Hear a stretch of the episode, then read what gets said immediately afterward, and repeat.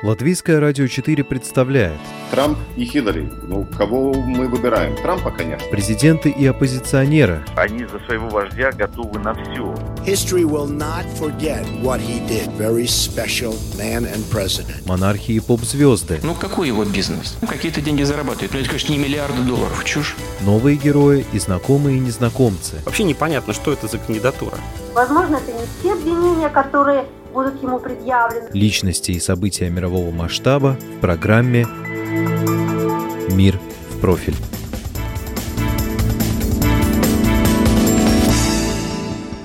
Их встречали украинскими, латвийскими и крымско-татарскими флагами. Освобожденные в сентябре по обмену пленными украинцы прилетели на медицинскую реабилитацию в Вайваре по приглашению латвийского МИДа. Некоторые с женами и детьми, всего 19 человек.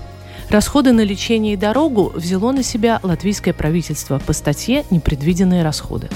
Прийде час, і ми станемо всі дуже вільні і сильні.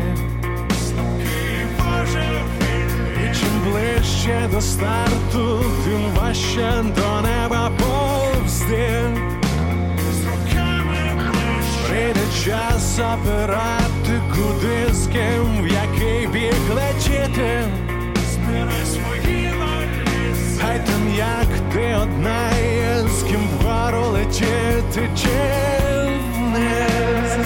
Обмен 7 сентября был масштабным, по 35 человек с каждой стороны. На свободу вышли 24 моряка, задержанные в Керченском проливе, журналист Роман Сущенко, крымчане, кинорежиссер Олег Сенцов, Александр Кольченко, фермер Владимир Балух, крымско-татарский активист Эдем Бекиров и другие. За каждым тома уголовных дел, реальные сроки, опыт сопротивления слепой российской Фемиде и безжалостной ФСИН – Федеральной службе исполнения наказаний. Одних мы знаем лучше, других – хуже. И если за каждого своего Украина билась много лет, выходя в пикеты и организуя акции за акциями, то фамилии из списка удерживаемых лиц с российской стороны особо не афишировались. По данным Deutsche Welle, это воевавшие на стороне ДНР, ЛНР обладатели российских паспортов, военнослужащие из оккупированного Крыма, перешедшие на службу вооруженные силы России, которых Киев продолжал считать своими гражданами и обвинял в государственной измене, и фигуранты нескольких шпионских дел. Репортажей об их освобождении по телевизору не показывали.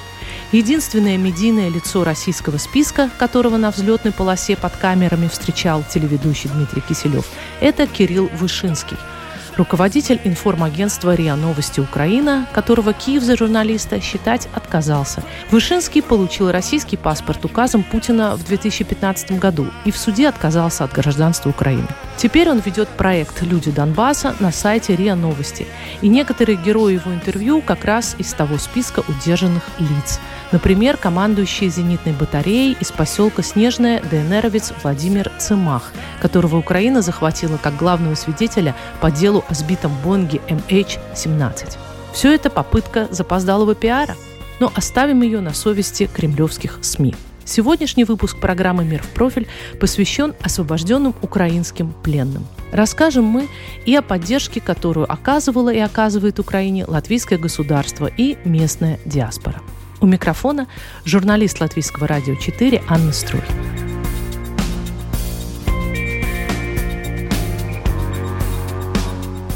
В шестнадцатом году я ездил к своим родственникам. У меня есть родственники, которые живут в Москве.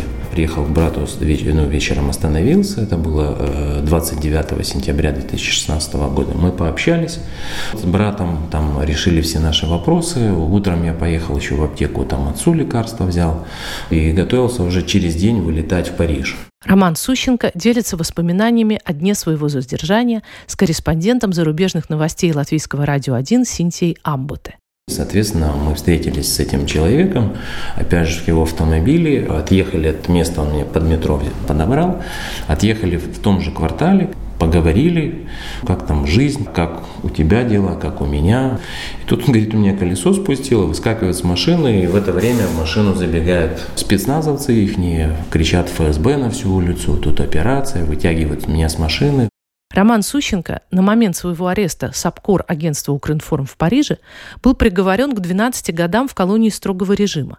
ФСБ посчитала его работающим под прикрытием полковником военной разведки на основании того факта, что он заканчивал Киевское танковое училище, хотя в начале 2000-х Роман сменил профессию на журналистику. Сам Сущенко полагает, что ему стоила свободы фраза, сказанная бывшему сокурснику, с которым он несколько раз встречался в Москве, навещая своего двоюродного брата. «Ну что, воевать с нами будете?» Потом уже я читал, что это все было сфабриковано и интерпретировано таким образом, что как будто бы я там добывал какие-то сведения. То есть 4 э, июня 2018 года состоялся суд первой инстанции, и хоть обвинитель просил 14 лет тюрьмы, строгого режима. Судья принял решение, вынес приговор на 12 лет строгого режима, содержание в колонии строгого режима. И 7 э, октября 2018 года меня перевезли с Лефортово в э, СИЗО э, «Матросская тишина», и через 5 дней меня оттуда этапировали в колонию, исправительную колонию номер 11 Кировской области, город Кирово-Чепецк, деревня Утробина. То есть меня, в отличие от э, всех остальных, меня не били, физического воздействия не было. То есть было только вот моральное, психологическое давление такое. Почему это так произошло, мне сложно говорить. Возможно, потому что я как бы журналист, они побоялись большого резонанса медийного. И в принципе это меня и спасло от вот таких пыток, через которые прошли мои побратимы по, по этому несчастью. Я считаю, что это спрашивать людей, которые приехали в Латвию на реабилитацию, в том числе как психологическую реабилитацию, спрашивать их все время, вспоминать, делиться воспоминаниями, что там было, как там было ужасно, это очень бесчувственно. Я видела людей после интервью, и на меня это произвело очень сильное впечатление. Яна Стрелиц, активистка общества поддержки Украины, не может сдержать свое негодование. Попробую ответить, почему журналистам все же стоит говорить со вчерашними заложниками. Опыт поведения человека в экстремальных ситуациях всегда интересен. Кажется, тебя такое никогда не коснется. Им, сегодняшним гостям центра Вайвари, тоже так казалось. Я делала две передачи о режиссере Олеге Сенцове, когда его судили и когда он объявил голодовку. Его не получилось пока позвать на интервью. Но кое-что удалось моим коллегам с Латвийского радио 1 спросить у Олега в Страсбурге, где 26 ноября ему вручали премию имени академика Сахарова за вклад в борьбу за права человека. Послушаем еще один отрывок.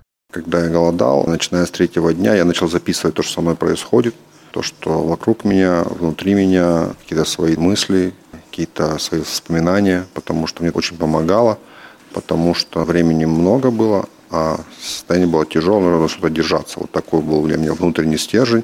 Эти вот записи, которых я писал каждый день, что мог, сколько мог. Я там много писал про тюрьму и неприятные вещи про тюрьму. И поэтому очень опасался, что их у меня тюремщики заберут. Потому что они это не любят, это запрещено. Там просто происходит много неофициальных, очень жестких вещей, которые они бы не хотели, чтобы они стали достоянием публичности. Но они станут достоянием публичности, потому что я про это молчать не буду тоже. У меня просто очень плохой почерк. Я писал еще более худшим почерком, чтобы они не могли ничего прочесть. И когда они на обысках пытались прочесть, они не могли прочесть, что я написал. Ну и хорошо. Я их смог спасти, эти дневники, я их вывез. Маленькие тонкие тетрадки, 145 дней голодовки, описанные на бумаге. А вот Роман Сущенко в колонии стал рисовать. Его рисунки будут выставлены в Латвийском музее оккупации. Там ограничения по краскам, по всему это все запрещено. Можно только там шариковой ручкой пользоваться или карандашом. Соответственно, я рисовал только ручкой, и черная, фиолетовая или, или синяя. Но использовал придуманные мною краски, скажем так, красители. Я брал, например, чай заварку. Ушной палочкой там какие-то тона по несколько слоенных делал. Потом вспомнил, как бабушка красила пасхальные яйца луковую шелуху кипятке заваривалась, настаивалась и такое давала красный. Ее использовал. Потом случайно пролил там, когда продуктовые передачи передавали, в вакуумной упаковке вареная свекла. Сок этой свеклы очень красиво ложился. Потом кетчуп там рисовал. И начал рисовать какие-то банальные вещи, пейзажи. На тетрадках были какие-то фотографии. Фотографии перерисовать. Потом присылали всякие мне открытки вот с них. В колонии уже кисель использовал, ну то есть разные-разные красители естественные. Ну, так это было это ваше такое спасение в это время? Да, да. да. Вот благодаря рисункам и книгам я как бы себя подпитывал. Mm. Ну и, безусловно, пытался троллить всех вокруг. С юмором относился, ну, на грани сарказма. И надзиратели, и администрацию. Это как бы помогало мне поддерживать какой-то тонус. А еще помогали письма с воли. И не только от друзей и знакомых. Татьяна Лазда, активист общества поддержки Украины в Латвии, каждому политзеку, кого встречала в аэропорту, писала не раз и не два. Я писала письма обычным людям, не героям. Они тогда не были героями. Они были обычными заключенными, которые кремлевская машина пыталась перемолоть.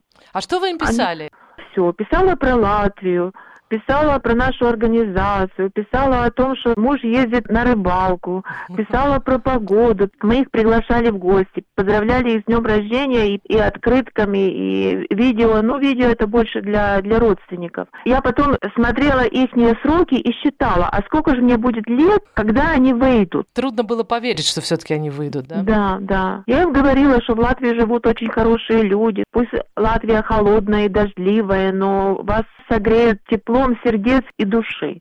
А из одного письма в Латвию получилась и отдельная экскурсия. Знаете, о чем думал в колонии Владимир Балух, житель крымской деревни Серебрянка, поднимавший после аннексии над своим домом жовто-блакитный прапор? Его обвиняли в незаконном хранении оружия и оскорблении представителя власти. Володя, например, в своих письмах писал, что он бы хотел познакомиться с латвийскими фермерами, которые выращивают поросят. Ему это было интересно, и у нас есть Рената, у которой земные кусальницы были, она его туда отвезла, и он там был, и познакомился, и поросят увидел, и овечек увидел, и, и тракторы, и, и комбайны. Но это его стихия, ему это интересно. С 2014 года в Латвии по линии МИД или общественных организаций поправило здоровье почти 60 украинцев. Формы помощи и поддержки, они разные. Например, Яна Стрелиц с самого начала войны привозила на лечение в Латвию раненых бойцов вооруженных сил Украины. Не то чтобы потребности в латвийских врачах больше нет, но времена изменились. Ясно то, что сейчас украинская армия не такая, как она была в 2014 году. Сейчас им уже такая поддержка не нужна, как раньше собирали тепловизоры, носки вязали, сухие борщи отсылали. Слава богу, этого уже не надо. Они сами это сделали. То самое с ранеными. Есть, конечно, очень много людей, которым нам бы надо было помогать, но сейчас э, система здравоохранения, как раз вот в армии, лечение раненых военных, она сейчас в этот момент такая, что по бюрократическим причинам невозможно их вовремя взять оттуда в, в Латвию и перевести на лечение помощь необходима, допустим, капеллан латвийской армии, он это делает не как капеллан, это не помощь армии, это не идет из наших налогов. Это он делает свой свободный час как волонтер. Он, допустим, на восток Украины отправляет, я уже не, не знаю, какой по количеству гуманитарный груз. Информационная поддержка, конечно, очень важна. Она никуда не пропала. Мы сейчас помогаем детям, детям погибших, их очень много. Они тоже к нам часто ездят, да, на реабилитацию? Несколько... Ну да, но это да, это принимает самоуправление, сейчас вот в Огре и в Салдусе были. Ну, а мы собираем подарочки детям. Добавляет Татьяна Лазда.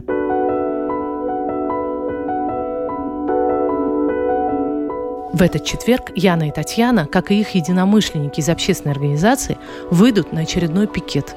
Они надеются, что к ним присоединятся и вышедшие на свободу украинцы. Цифры такие.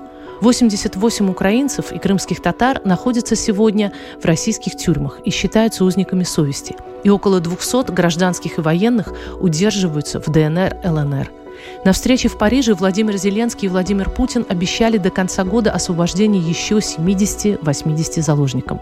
Может, после возобновления переговоров в нормандском формате уже не надо выходить в пикеты? Мы считаем, что надо. Не верите в процесс нормандский? Ну, это длительный процесс.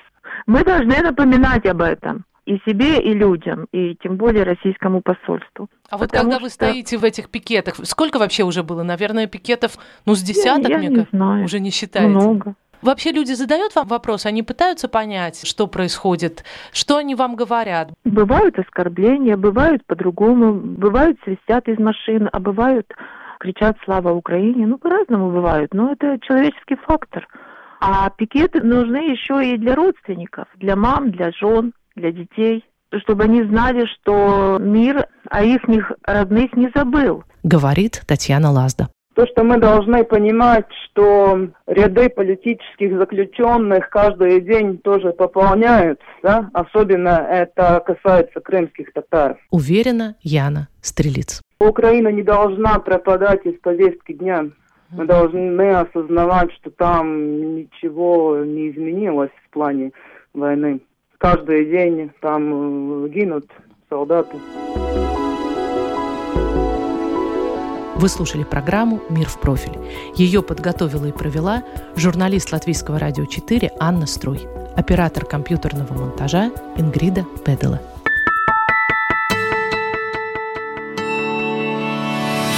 Человек и его поступки, события и его значения в программе «Мир в профиль»